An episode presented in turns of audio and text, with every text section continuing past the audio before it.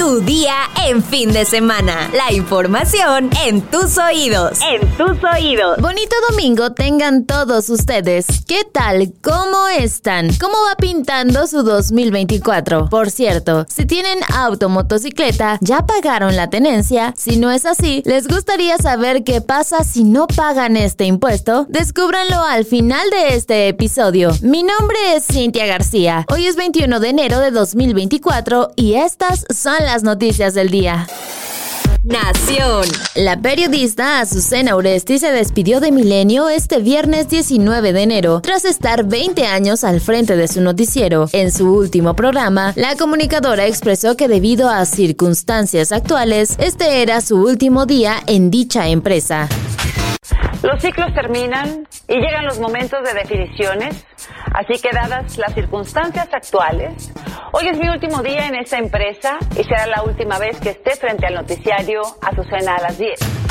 En su cuenta de Twitter, la presentadora compartió este mensaje. En Azucena a las 10 enfrentamos desafíos, retos, presiones, los ciclos se cierran y las definiciones llegan en la vida de todas las personas. Es momento de irme. Decir adiós nunca es fácil. Gracias a todos y cada una de las personas que me acompañaron en este viaje. Tras la noticia, en redes sociales diversos personajes de la política comenzaron a acusar de censura al actual gobierno del presidente Andrés Manuel López Obrador. Sin embargo, el Ejecutivo Federal pidió a la periodista explicar las circunstancias por las cuales dejó su noticiero en Milenio Televisión, porque su gobierno, dijo, no censura a ningún periodista.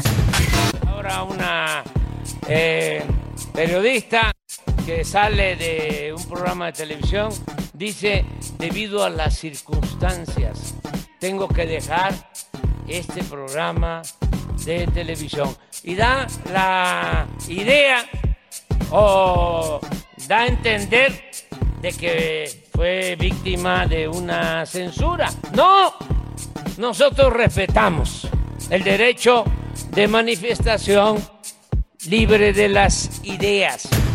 La periodista no ha declarado nada al respecto. En su última publicación en sus redes sociales hasta la mañana del 20 de enero, agradeció a su público por haber confiado en su trabajo. Azucena Oresti Mireles es redactora, reportera, locutora y presentadora de noticias que ha trabajado para algunos medios de comunicación como Radio Fórmula y Milenio Televisión. Estados. Capturaron al presunto asesino del rapero Juan Carlos Sauceda Vázquez, conocido como Lefty SM, informó la Fiscalía de Jalisco. Agentes del área de mandamientos judiciales lograron la detención en un operativo implementado en la colonia El Mirador de Guadalajara. Al sospechoso de nombre Luis Mario P. se le hizo efectiva una orden de aprehensión por la posible comisión de homicidio calificado con agravantes de premeditación, alevosía y ventaja. De acuerdo con las indagatorias que se realizan desde el pasado 3 de septiembre, cuando ocurrieron los hechos, aproximadamente a las 22.50 horas de ese día, Luis Mario junto con otros sujetos ingresó de forma ilícita al domicilio del rapero ubicado en la colonia La Cima del municipio de Zapopan. Portando armas de fuego, sometieron al cantante para intentar sacarlo por la fuerza del lugar, por lo que él opuso resistencia e intentó pedir ayuda. Sin embargo, los delincuentes le dispararon y Lefty perdió la vida.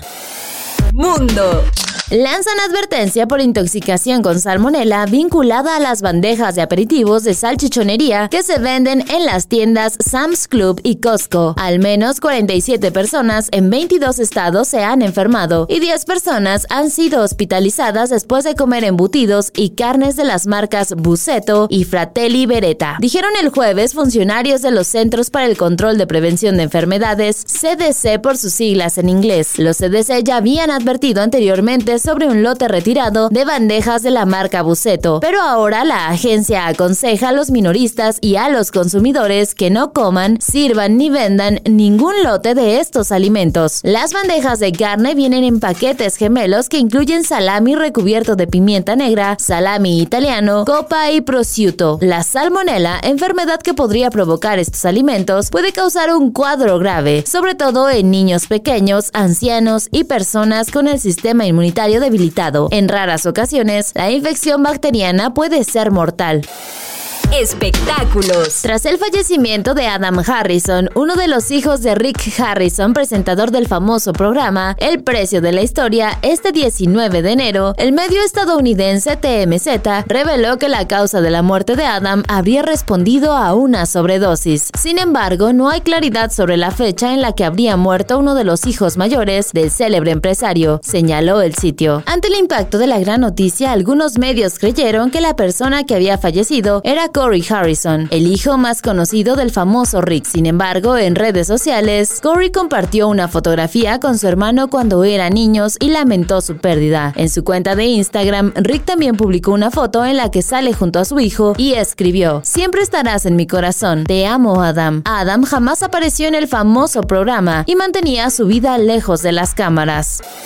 Con el inicio de año hay que considerar una serie de obligaciones a cumplir, entre ellas las relacionadas con tu auto. Por ejemplo, conocer la fecha en que corresponderá la verificación vehicular y si se tiene derecho al subsidio de la tenencia, lo que significaría pagar únicamente el refrendo. Pero, ¿qué sucede si no se paga la tenencia a tiempo o simplemente no se paga? Te lo contamos a continuación. En caso de que no cumplas con el pago en el plazo establecido por la entidad federativa, puede ser sancionado con la siguientes medidas. No podrás hacer reemplacamiento o canje de placas. No podrás llevar a cabo la verificación vehicular. Si tu auto es enviado al corralón, no podrás retirarlo hasta que te pongas al corriente con el pago. Tendrás que pagar impuestos y recargos por retraso. No tendrás acceso a los beneficios fiscales que otorgan algunos estados como la Ciudad de México o el Estado de México. Y finalmente bajará el valor de la reventa.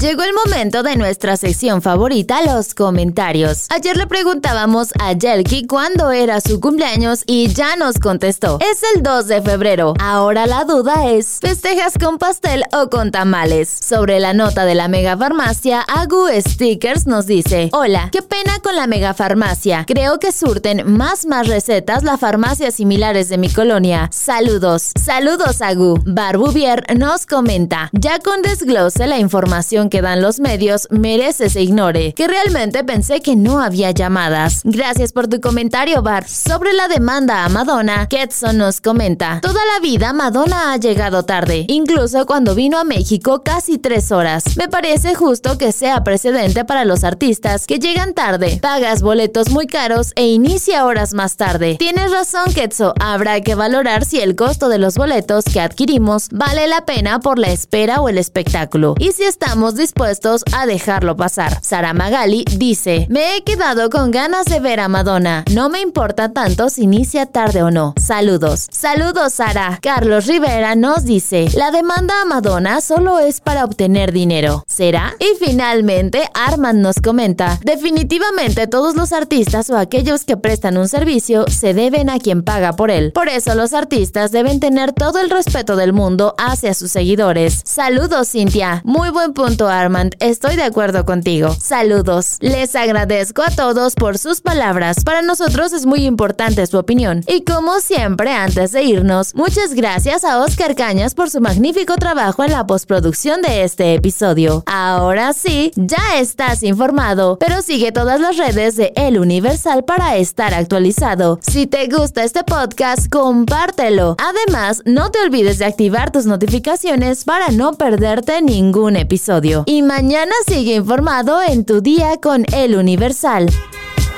Tu día en fin de semana. La información en tus oídos. En tus oídos.